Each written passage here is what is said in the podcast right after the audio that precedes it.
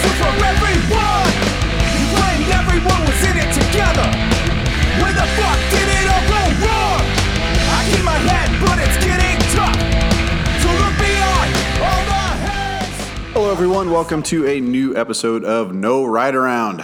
More, What's up, y'all? more race recaps. it's race season. What do you want from us? Right? You know what we'll do? We'll we'll definitely have some little like fun stories in here for sure. But dude, it is it's it's It's just on. Fun.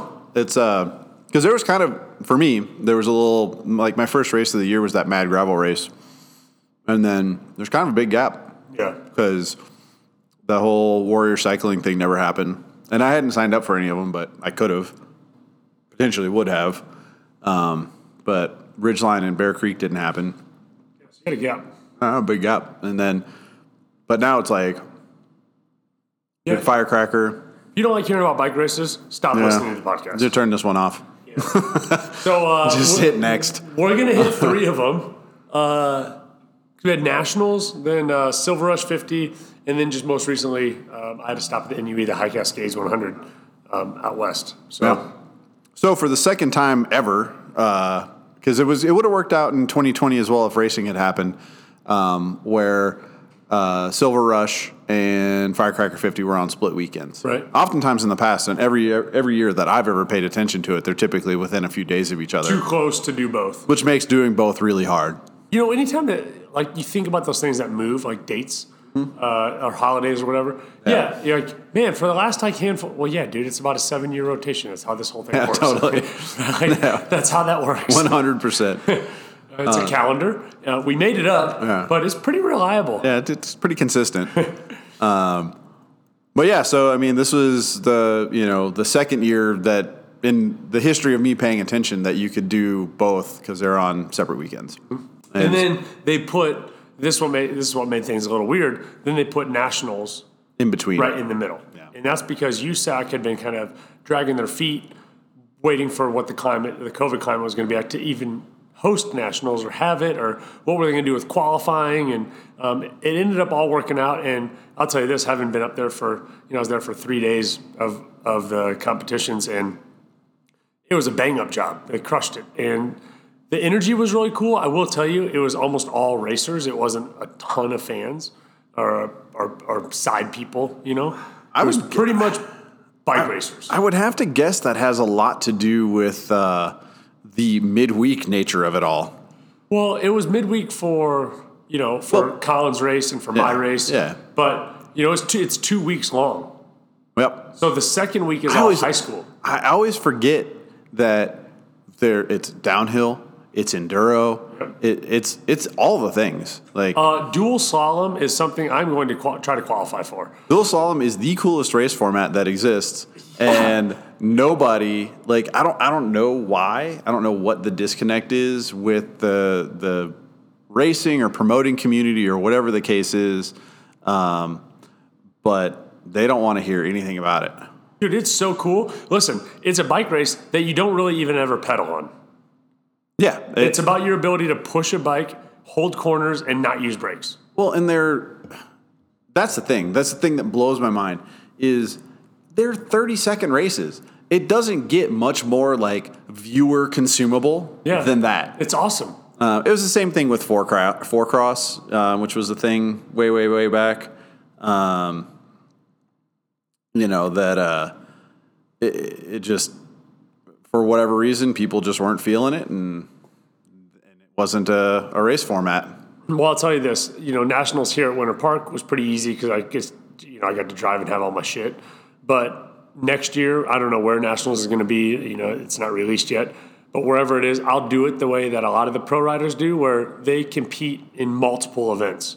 So, like, if I travel to it next year, which I which I will, uh, barring you know some other variant, um, I will race XC single speed. I'll race the XC Pro Men. I'll race uh, enduro if I'm able to qualify for. Like, I'm going to do all of them. Just do them all. You're Yeah, there. Might you're as well. there. It's just bike racing every day. Like hell, I'll maybe race the da- downhill. I who knows? See what I qualify for. So, um, but it's super fun, man. It's just it's high energy. It's all stars and stripes, flags, and people are just out there to compete at their best. Yeah. Um, so I, I, it was awesome.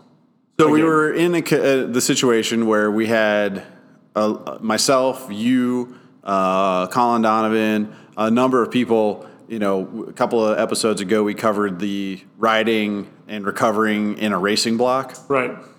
and this was that. I mean, um, I even made a comment to Colin. I was, you know, I, revisiting the fact that I didn't love how I did at Firecracker 50. Um, I was pretty down on bike racing for about three days.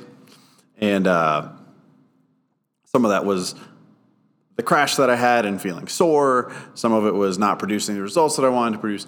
I was like deep in some like existential emotions about bike racing.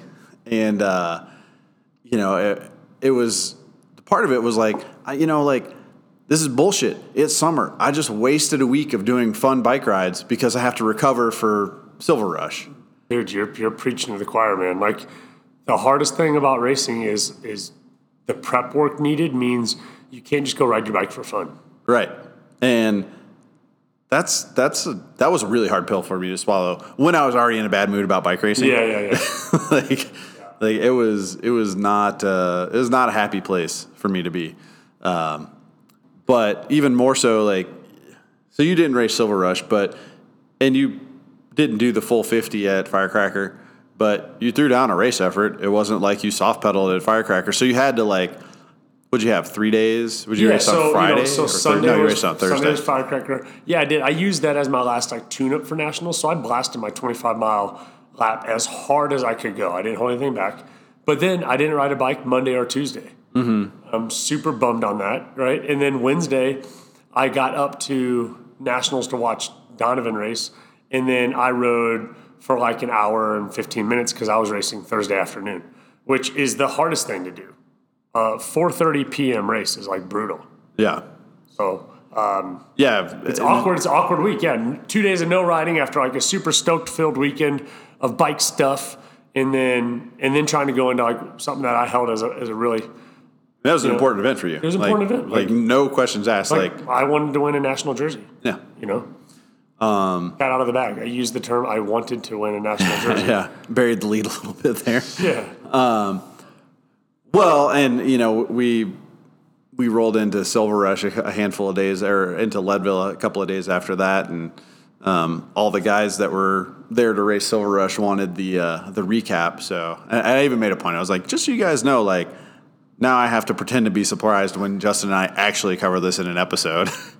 Yeah, uh, man, I tell you what, I'm a little. Um, you talked about when you were talking about firecracker, I can't kind of being disappointed with where you finished, and you said, "I've done all this work, I do all this stuff, and I do all this stuff," and um, I've I've had a really good few years of some really like stacking up really cool results, like you know, finishing on podiums, and uh, to the point that it it's it's become an expectation that I have of myself, and whether or not other people have it of me or not, like they don't like again they don't really care. Like after the event's over, and they're like, "What place did you get?" And if I say first or if I say twelfth, they're like, "Cool," and then like once that conversation's over, it's done for them. Yeah. you know, and so it's not like people are expecting me to win, but I expect that of myself. And so uh, going to nationals, knowing that every single person that's on that starting line, they also think they're they're going to win. Nas- nationals isn't a, a race you sign up for just to like, just I'm going to go and complete it's it. nobody's. It's nobody's B race. Yeah, yeah, and you're, and it's also not one of those like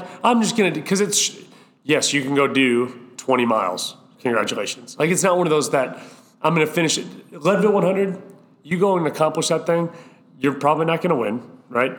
Uh, but you can feel damn good about accomplishing it because it's one of those. Nationals is not that race, so everybody on the start line thinks that they're gonna win, um, and I and I relished. I, I like that, but it also intimidates me.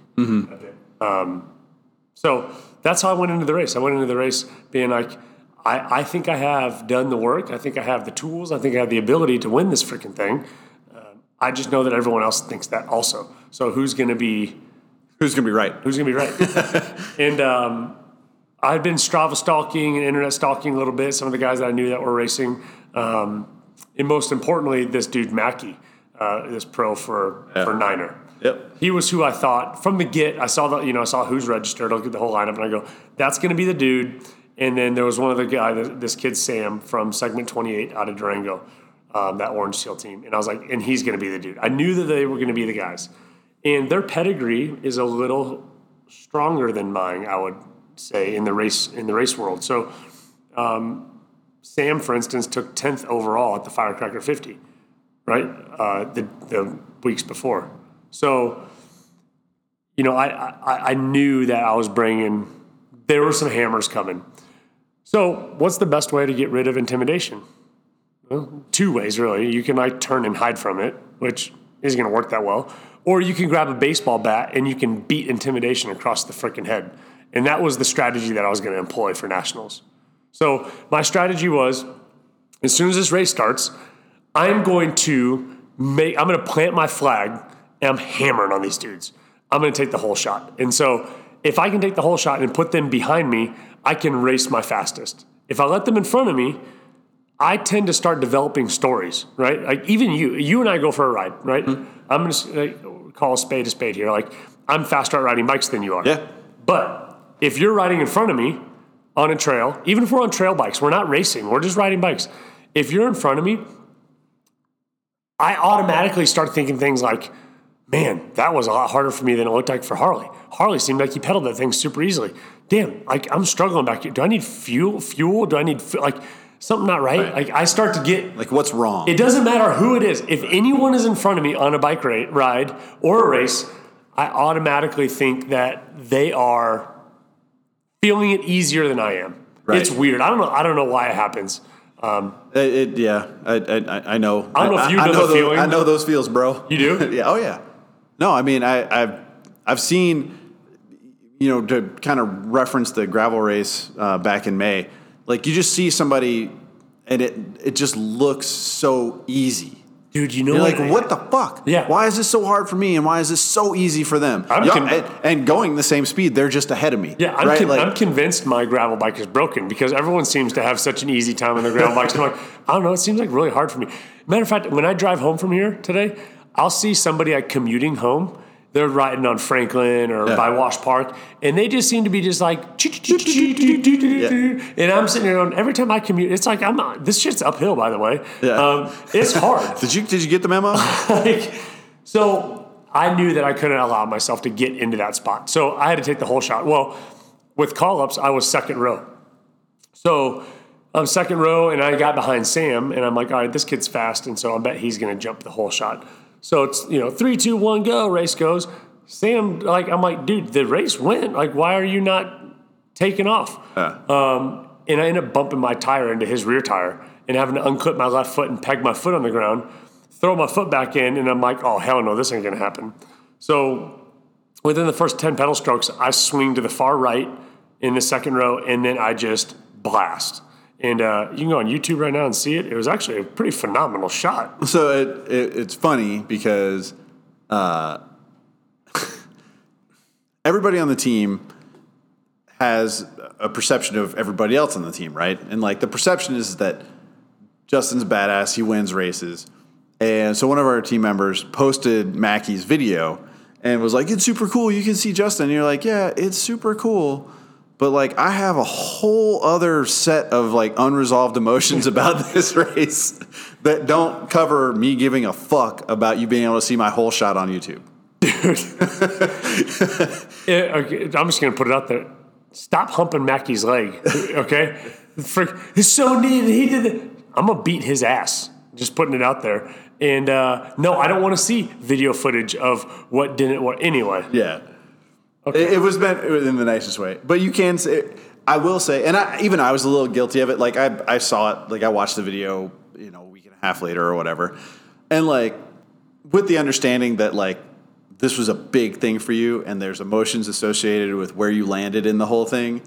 It was still like Macky has a huge YouTube channel, and to see our jersey like pretty prominently displayed on a handful of occasions, like there's the podium shot, there's the holeshot that you got, like to see our team kit on that is cool. was cool. Yeah. So from that perspective, it was cool.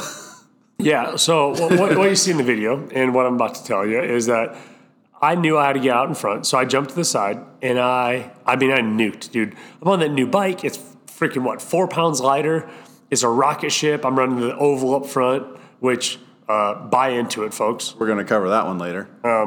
So, so I take off, and uh, I saw another video post on Instagram that showed it from another angle. But I had about a bike and a half to two bike lengths on the field, maybe a little bit more at one point. I mean, I blasted. I'll tell you what, I felt every bit of it. Like I felt it in my legs, I felt it in my lungs, I felt it in my soul. And so we get to the top of the fire road climb, and it banks right, flattens out a tiny bit, and then it jumps onto single track. And you know, uh, Sam had tried to pass me at that point, and I blocked him. Like I just, I mean, I just literally turned my bike in front of him, blocked him. We got on a single track, I blocked him, and then I thought, okay, I'm going to bring the tempo of this thing down, right? Like if I'm first in single track, I can bring the tempo down and recover a little bit, and then I get we get to run at my speed. And if I'm in the front, if I'm in the front going into the downhill, there I'm going to get a gap, and then I just got to build that gap. That was the whole strategy: was don't be intimidated by taking the holeshot, get to the downhill first, and then build your gap on your skill set, which is stronger. Um, I don't care what their pedigree is. My down, my down, I already know my downhill's faster. Like, That's just how I feel. Well, we get to single track, and somehow Sam turns into Spider Monkey and passes me on the high side of a trail, um, which I didn't think I could be passed. So he passes me, and he starts to kind of pull away, and I'm like, son of a bitch, and I'm like trying to hold his wheel, and I'm like, ah, he's kind of he's, he's three feet away, and then five feet away, and then so it's moving a little bit. And then uh, this kid Tim from Arizona, he's behind me. Goes, "Don't let him gap us." I'm like, "Yeah, dude, I know. I'm trying. It's called a race." And then Macky's behind him. They end up passing me both. Uh, starting to pull away, I end up passing back Tim, and so I'm in third place by the time we get to this downhill, and I'm like 20 seconds off the front in third, and that was pretty much the race. So for the rest of the race, those guys were 20 seconds ahead, 25 seconds ahead, 30 seconds ahead, a minute, back to 45 seconds, but they were a gap that I just couldn't quite bridge. And then third or fourth place, rather, just kept getting further and further behind on me. And so I ended up racing the rest of that race. It was four total laps, ended up being, you know, just about 22 miles, 21 miles. I raced the whole thing pretty much Had a alone. solo. Uh, the one proud moment that I have, uh, it's not the finish. I got third place. There you go. Spoiler alert. Uh, the one proud thing that I have is that I I told myself that anything can happen.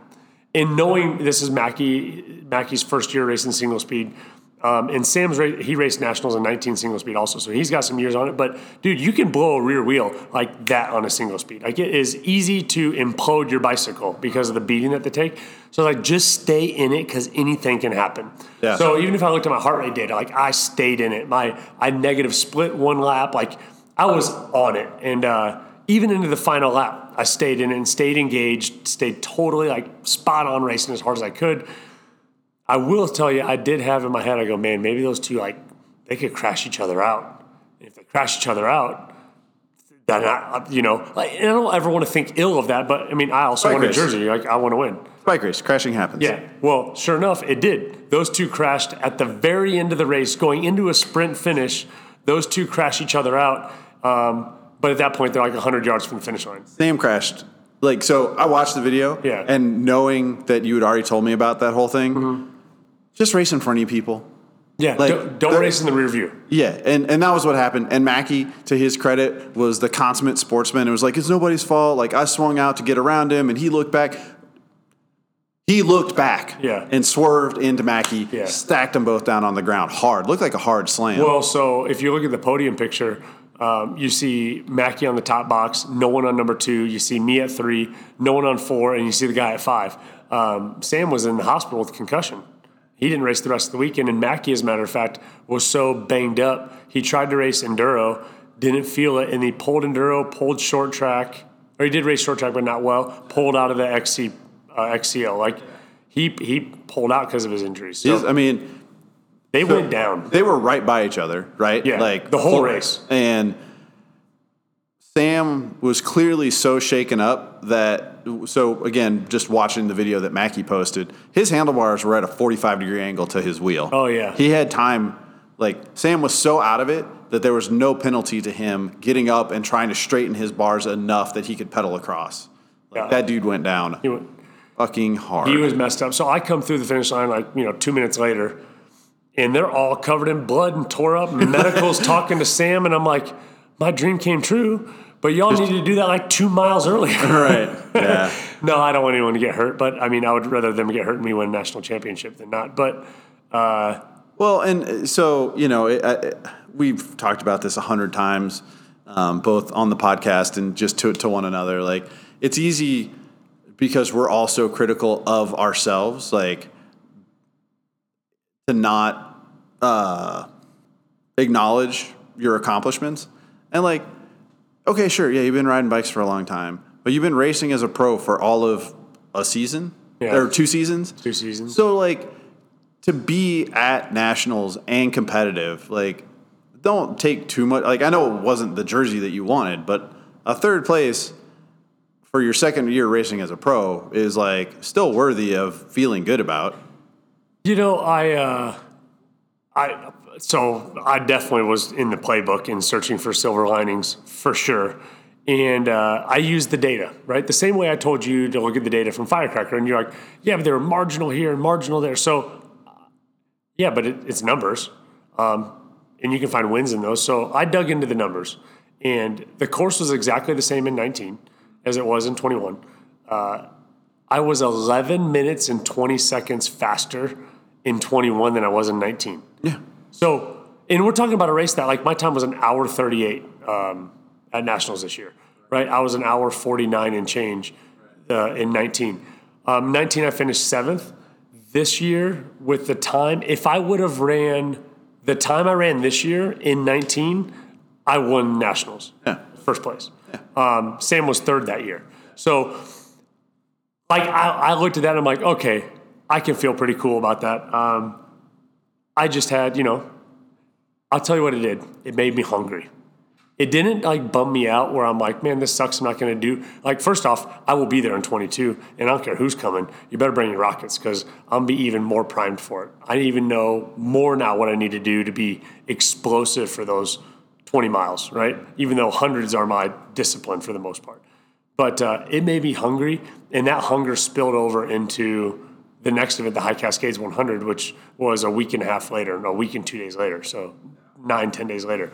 Um, it made me hungry. And I needed that because it's been a successful couple of years, and this year's been super successful. Well, and it's funny, um, and I can't wait to talk about High Cascades because it's going to tie into another thing that I think is kind of both hilarious, funny, and cool. Um, but you know, like you've been racking up the first places, Yeah. right? Yeah. And so, like, it, I posed the question, and I don't even know if I said it to you, but I was like, "Does it ever get boring winning?" and like, the answer is almost definitely not. Um, but it sounds like it can breed a degree of complacency, Totally. right? Like, you can show up to any one of the NUE races and be like, I mean, I'm probably going to win. Yeah. like, uh, and that's not to take anything away, but like, you are hyper focused. I mean, I'm, I'm, I'm shelling responsibilities in all other areas of my life right now for this one. There's no such thing as balance. Okay. It's, Unless it's balancing on the yeah. bike to go win a race. No, it is totally as tilted as possible. Um, this is not a fleet of battleships. This is like a kayak. Okay. Right, right, right. Uh, but no, yeah, more good came from getting that third Yeah. than than bad. because it's been a uh, it's been a minute since you weren't on the top step, and so Right. like again, not to say that winning isn't cool every single fucking time, but it can kind of get. It sounds like it can get you to a place where you're just like, yeah, I'm probably gonna win. Yeah, I um, I, I was happy for the hunger because the and when we when we talk, the hunger stayed with me for sure. Uh, definitely stayed with me. Now it took me a couple days to get there, and I'll tell you what was the coolest thing was, uh, you know, uh, my uncle was at nationals with me, and it was nice to kind of sit and bond over that. Him being so responsible for me racing, we covered that many times over, but um, the next event was was his event and your event and the team's event, and I went immediately from being like the racer, I went automatically from racer right to support dude, and it did more for me getting over like eating that humble pie, swallowing the humble pie, digesting the humble pie, and being like, all right, this turd's coming out shiny now, right? um, because I got busy with you guys, and that was super fun because Silver Rush was freaking awesome. Yeah, we had um, I uh, so we don't have to go through a whole crazy thing. We did another team dinner. Uh, Rob hosted it. It was a good deal. It was awesome.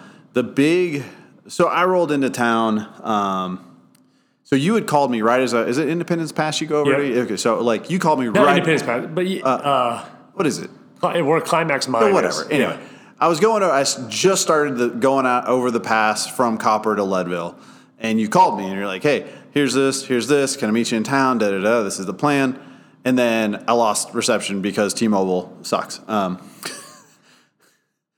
and then my phone started ringing again, and I, I just answered it. And I was like, "Oh, hey, you know, what's up? I, I just lost you over." And it was it was not you.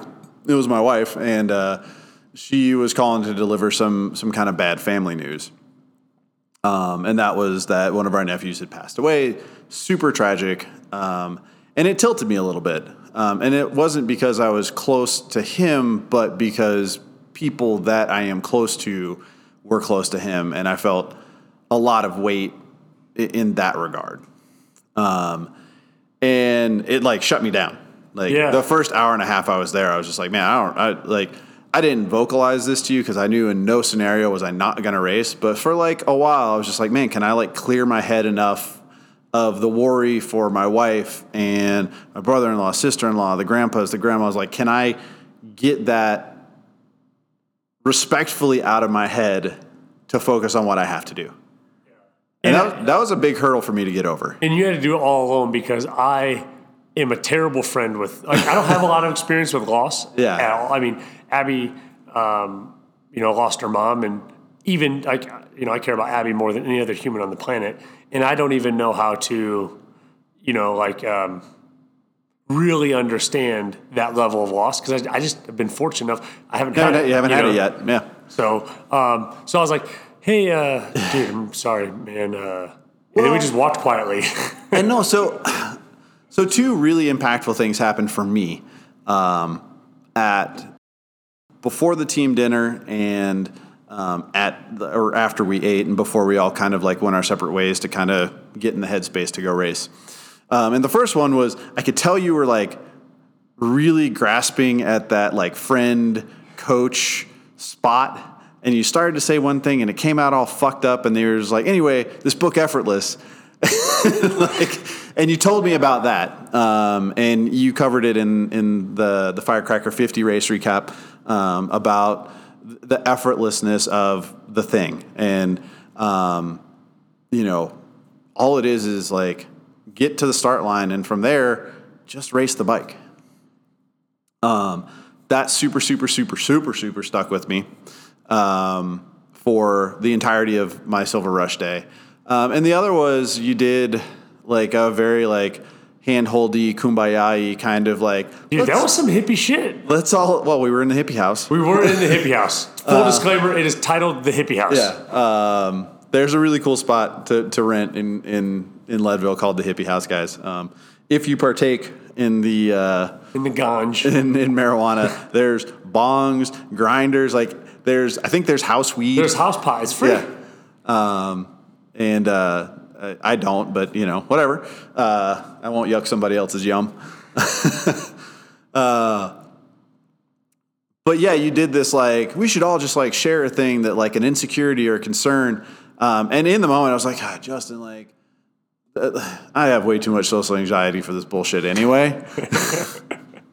um, but not only did it really allow me to like vocalize to somebody like you know that I my concern is like not being able to get in race mode. You know it. I don't have to tell you. We've been doing this together for too long for you to not know it.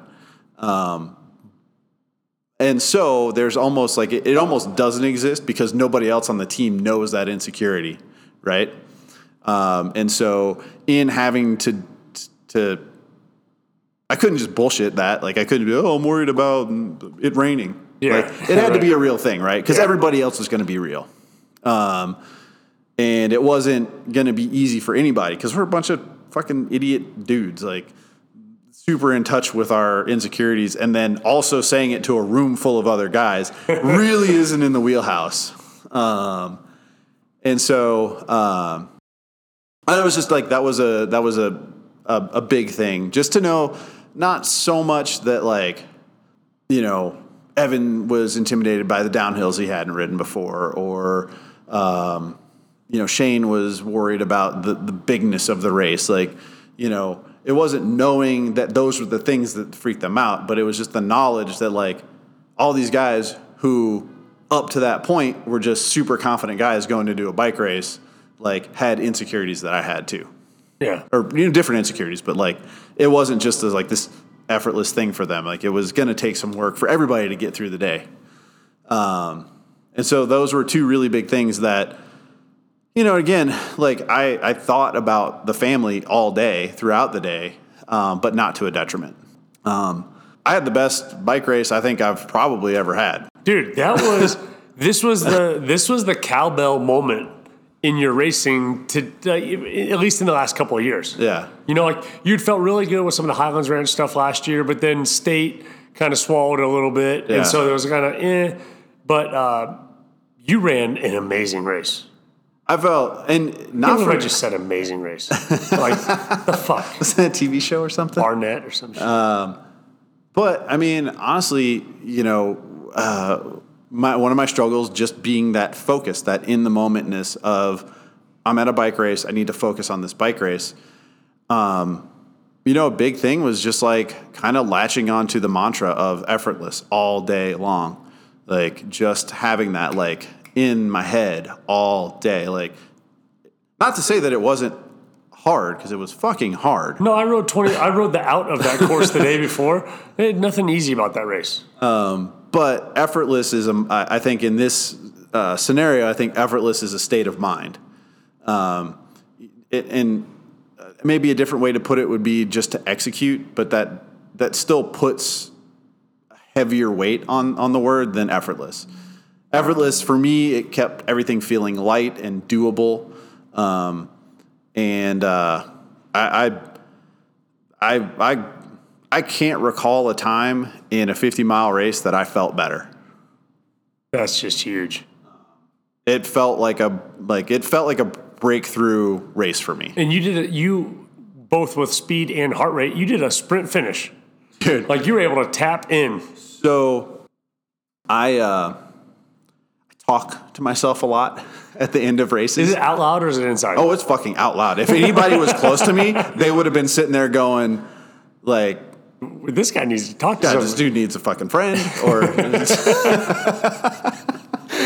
like it was it was all the way out loud. But I mean, so the Silver Rush 50 course is deceptive in that um, in your head, the first 10 miles are uphill and the last 10 miles are downhill. Mm-hmm.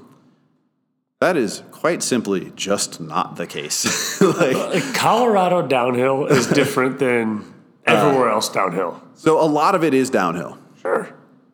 but it's not easy. It's not like uh, you know a fire road downhill. But in your head, it is because in the climb, it's not super technical. But trying to go down that shit fast when you're tired is a whole other fucking thing. Um, and there's some like we've talked about a number of times, like when you're on the bike path and they turn you up into those. Is it the college trails? Is that what they're called? Uh, they turn you up into the college trails to do that last little climb and loop you back around for the for the finish line. We've talked about that, and compared to the other climbs at the end of the race, those are nothing.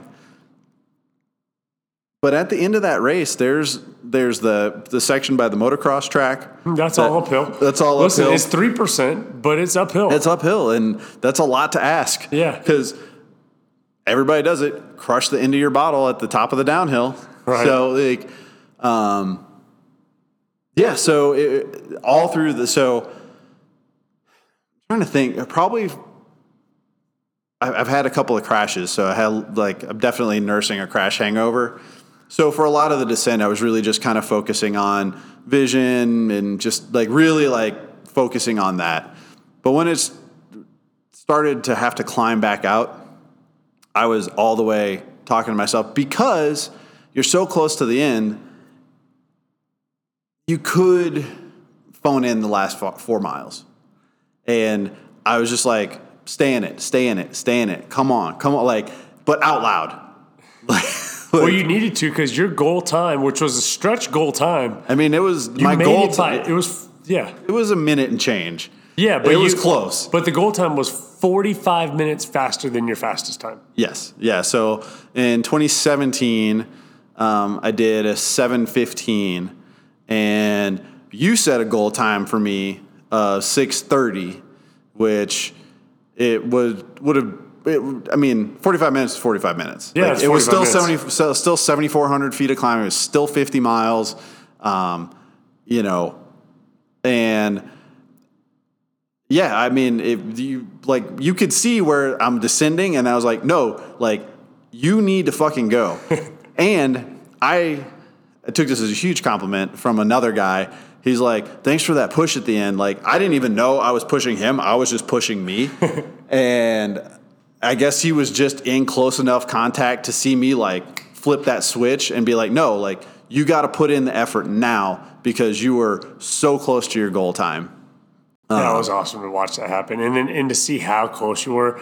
You come through the, you go, the, you're like, yeah, I'm gonna go over here and die now. Yeah, I, I had laid down on the ground for a minute. but I mean, I really like I, the last. I don't know how long the section is through the college trails, but the last climb to the fire or to the to so there's a last like fire road climb by the, the dirt bike track that puts you out onto the bike path that then puts you onto the college trails to the finish. I pushed as hard in that as I did in the first hour of the race. And your heart rate showed it too. Yeah. Which, when we talk about that, for those of you that don't understand, when you when you're out of it mentally, emotionally, like you can't get your heart rate up. Like you can try, and then you think you you think you're trying hard, and you look down, and you're like, "Dude, my heart rate's not even up." Yeah. When you can get your heart rate up, you're still in it. You're racing. Yeah. Um, some big things for me, like just experiential things, um, especially when, you know, it's so easy for me to remember low points, like state championships uh, last year, which I did not go to with the ex- expectation of winning state champs. I just wanted to go do a bike race.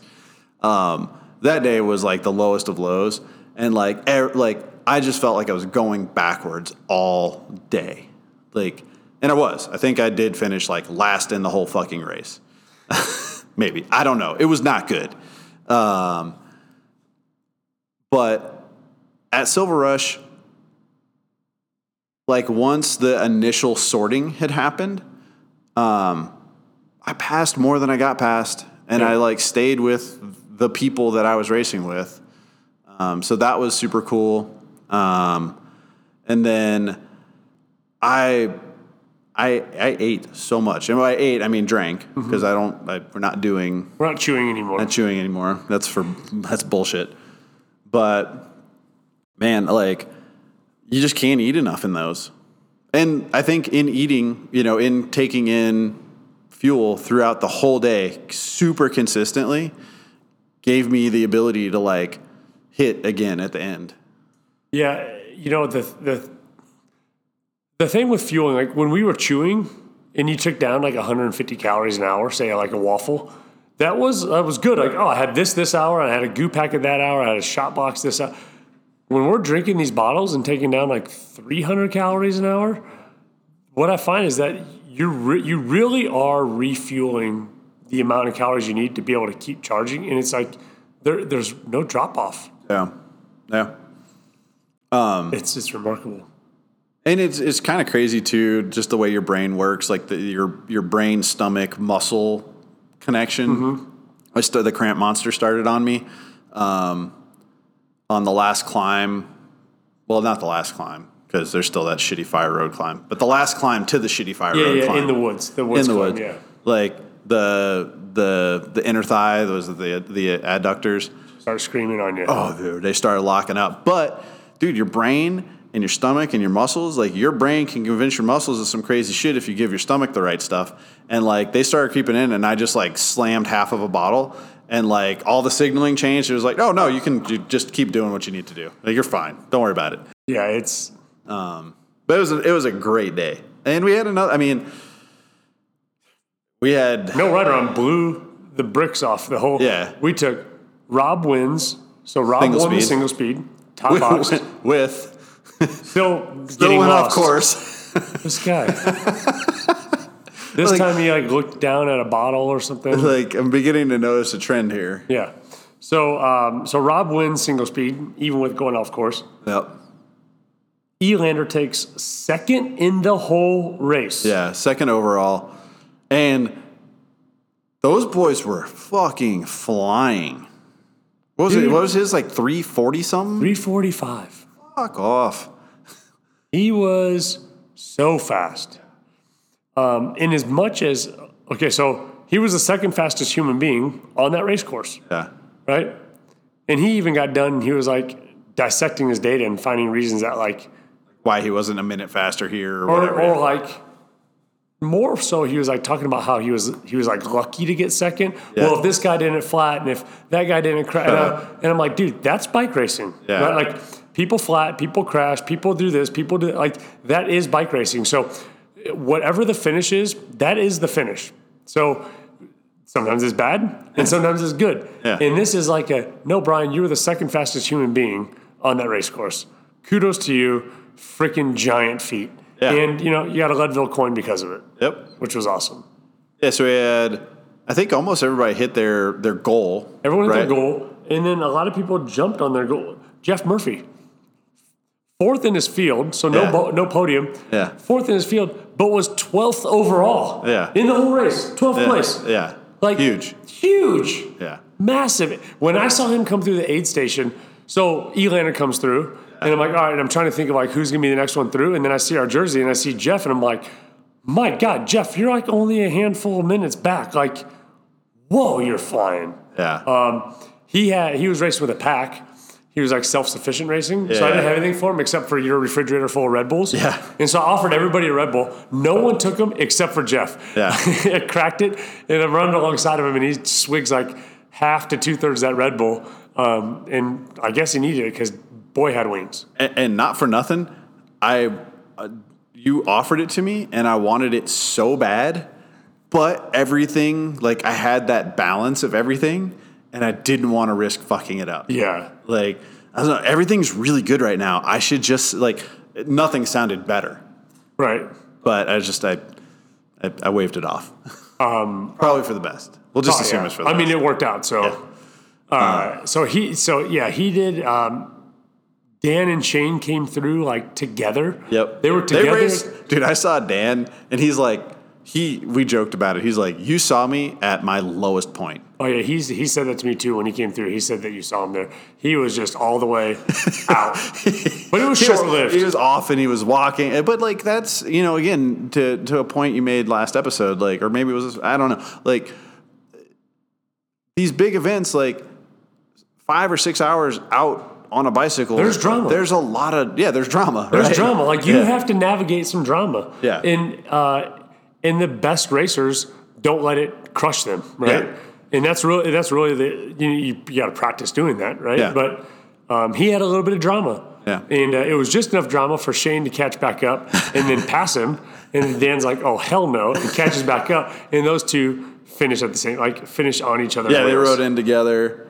Uh, then I think it was Bardo, then Dan, um, and then I was I, my one another really big takeaway for me is that I was close to Dan's time. Yeah, you were right there too. Like, I mean, it was still twenty something minutes, but like that was that was another like good moment just to like be like, man, like I finished close to somebody who is fast. Fast, fast dude. Um, so, and then Evan completed his, and I think his goal was just to finish. yeah, that's Uh, the biggest race he's ever done. I mean, having done that race before with a similar time to what he did, like it's no mean feat. Like that's a people there's this like thing that the silver rush 50 is like the Leadville 100 without all the easy parts in it and that always threw me for a loop because i assumed the first time i did silver rush then that it was the same course just without the flat parts not a single piece, not No, one pebble. there's not one pebble that are related like They're on opposite sides of Yeah. everything. like the same postal code,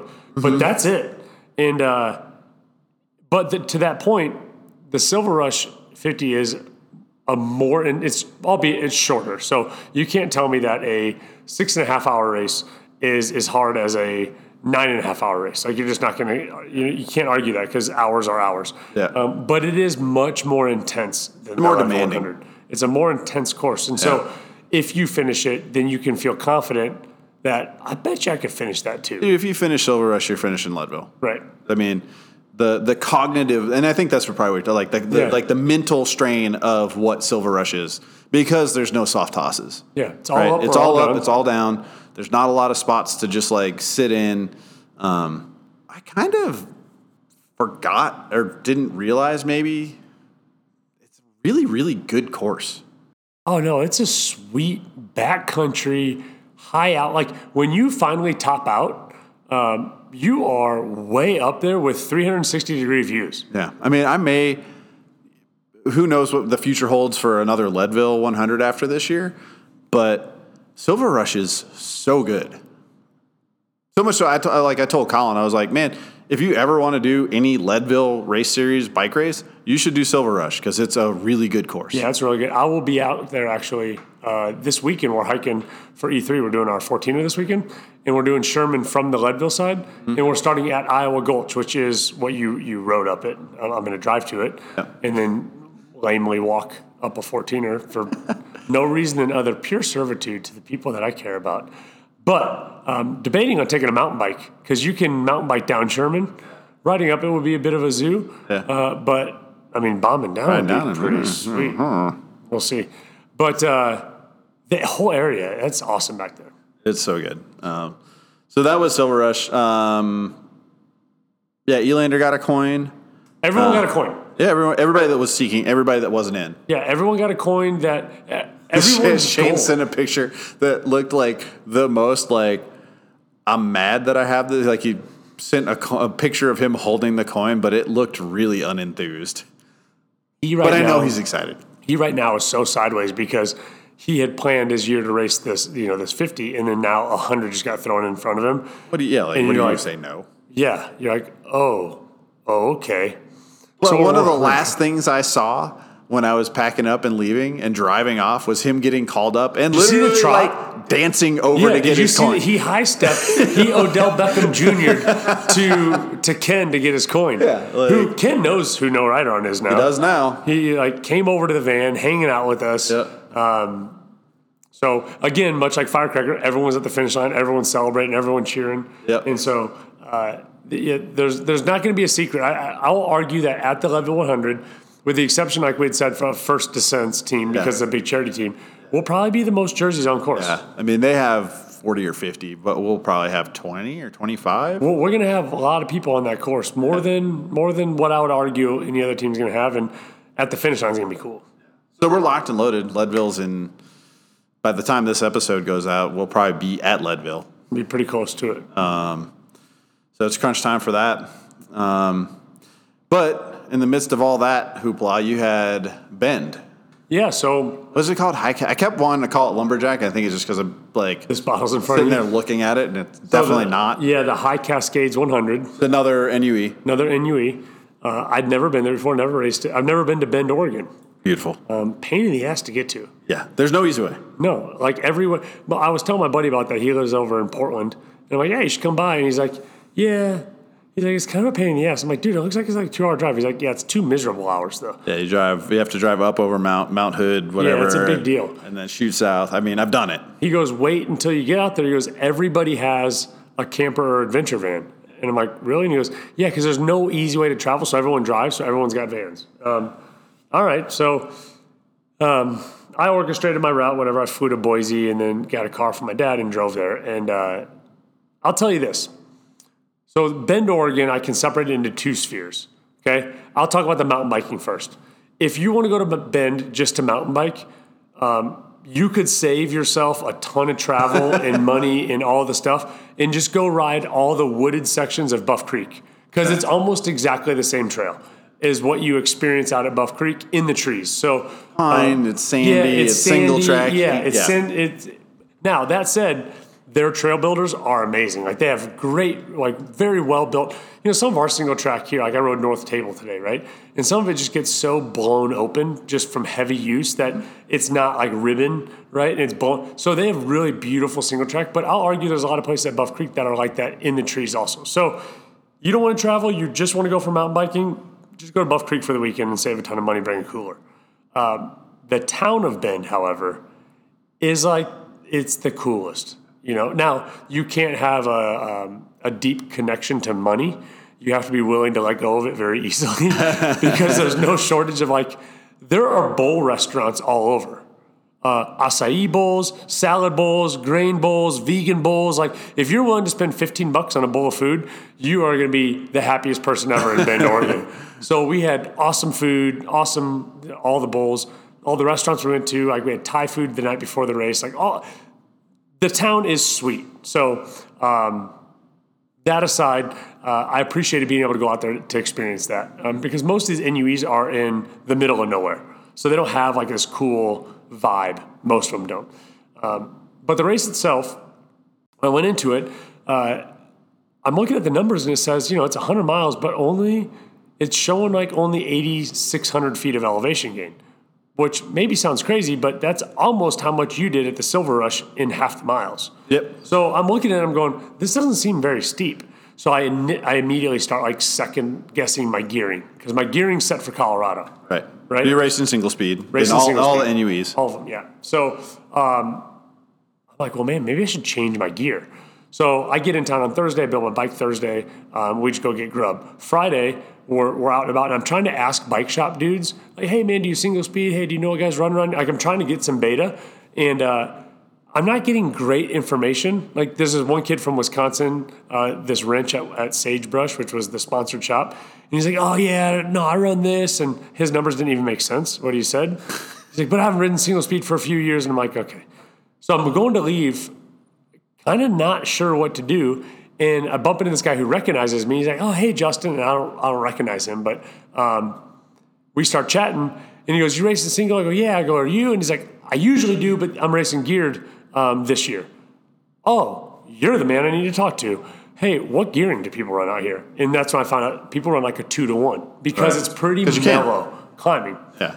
Two to one for me means like I need to go 34 17.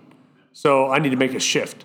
So go back to the condo, get the bike, get the get the cogs, come back to the shop, make the shift, and we go out, we pre-ride. And on the pre-ride, I'm like, yeah, this is manageable. This is pretty good. And then on the pre-ride, I'm like, this might not be manageable. Like I talk a techie rock section. Then, oh, I think this is pretty good. And then somehow I forgot how to do math. Because I'm like, wait, is 34-17 a two to one? Which it most definitely is. Uh, but I'm convinced myself maybe I need to put the 18 on. So I'm having like this doubt, right? Uh, fortunately, we have a team.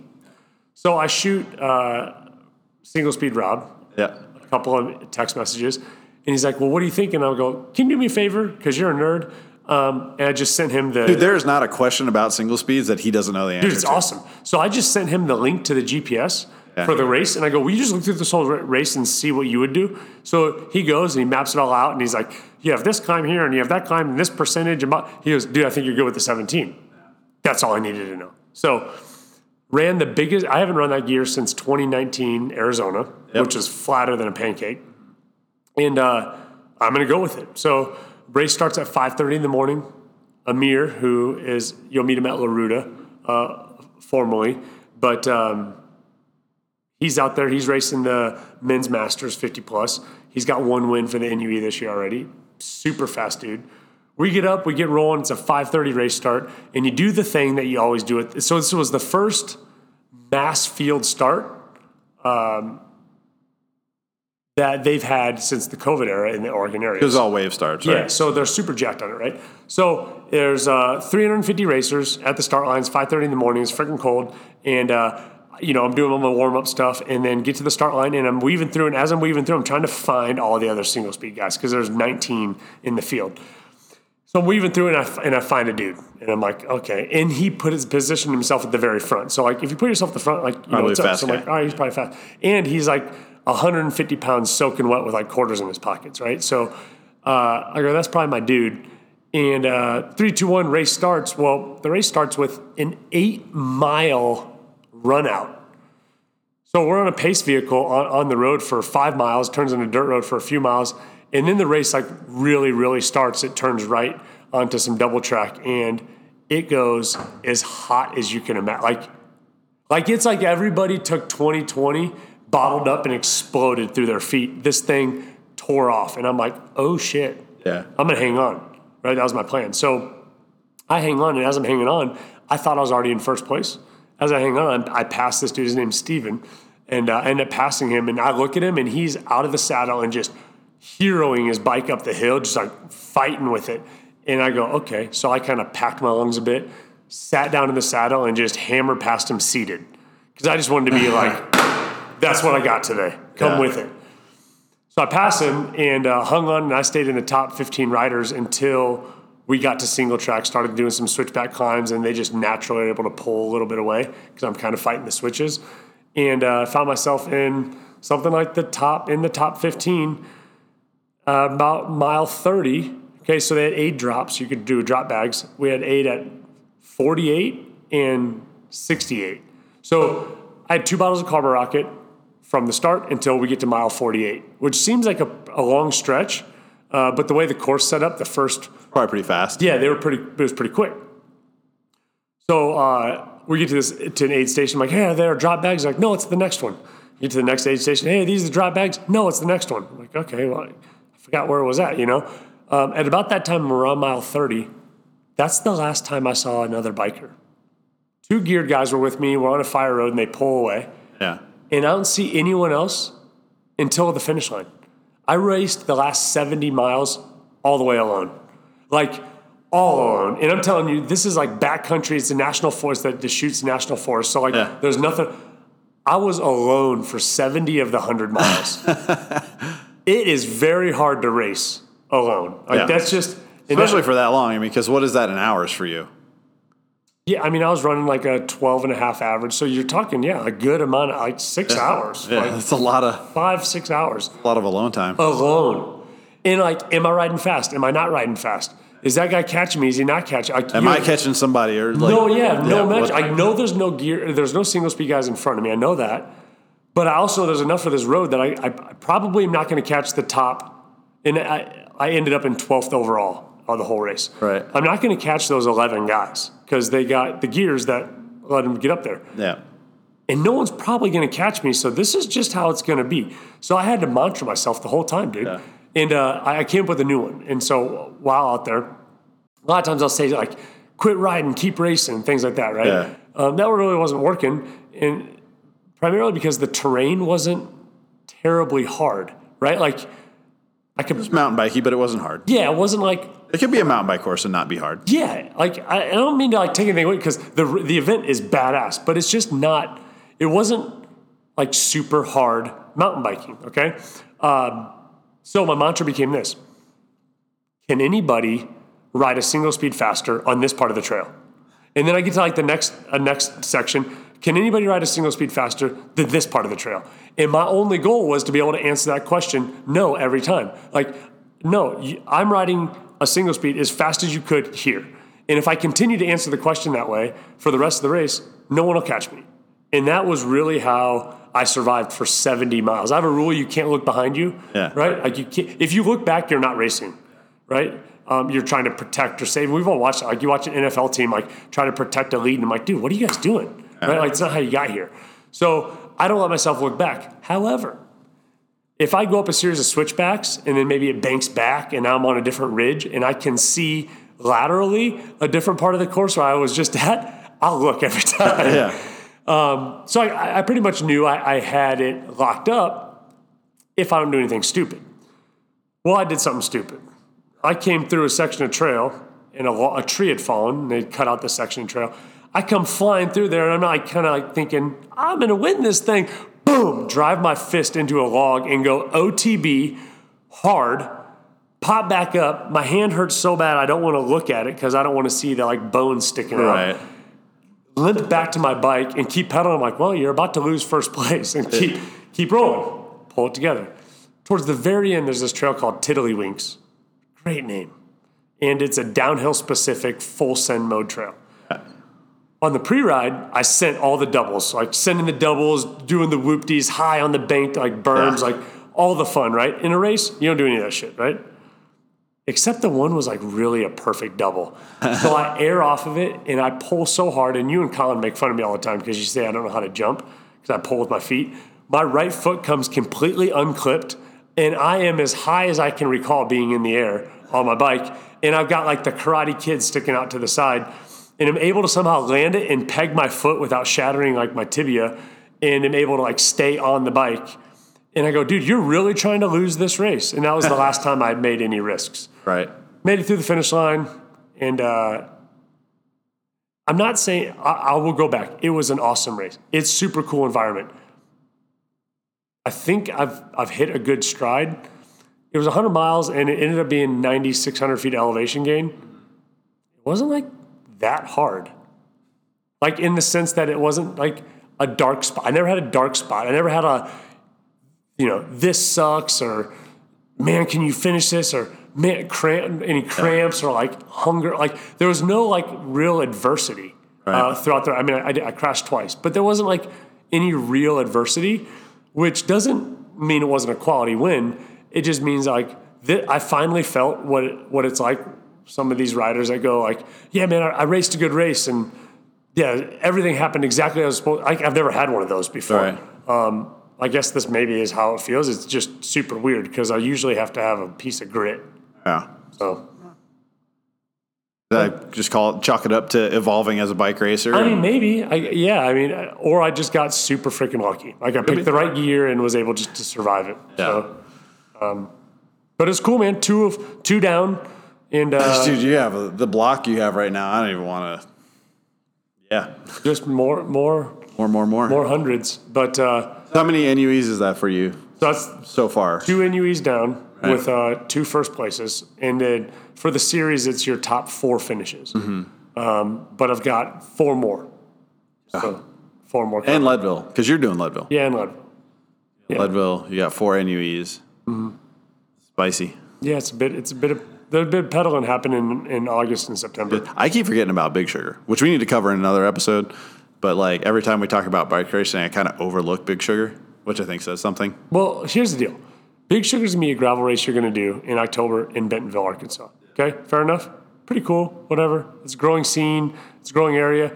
But then you're gonna be in fucking Costa Rica racing them out like through the jungle. Like two weeks later. So it really is going to be like a paled comparison, Yeah. No matter which way we dice it. Yep. Because we're going to the jungle, bro, and we're riding bikes across an entire freaking country.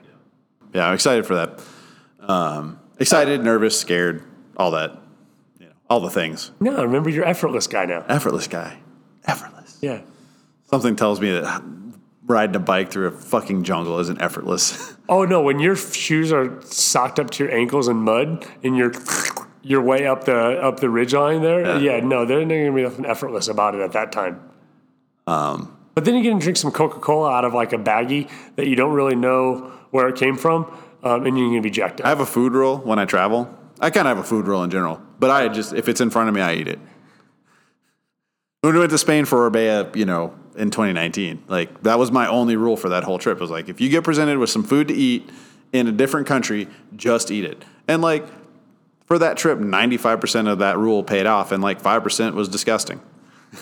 Yeah, I mean, that's what. Uh, fortunately, Costa Rica is gonna be food that you're gonna be like, I'm never leaving here. Yeah, yeah. Um, all right. Well, I think that's going to wrap this one up as well. There's a lot of a lot of stuff. Three race recaps in one episode. Yeah, hopefully you like listening to us talk about racing. Otherwise, uh, Well, we need to, you know, I think you. some things that we've talked about that we'll have in the future is some uh, some guest appearances from uh, some recovery people, and you know, we're we'll we'll get a little bit more diverse with the content, but it's bike racing season, so you kind of just get what you get. Sure do. And uh, if And we feel, thank you for listening to it, but If you feel left out, it's because you haven't registered for a damn event yourself. So get Yeah. after it. there you go. Uh, all right, guys, thanks for listening to this one. We'll talk to you soon.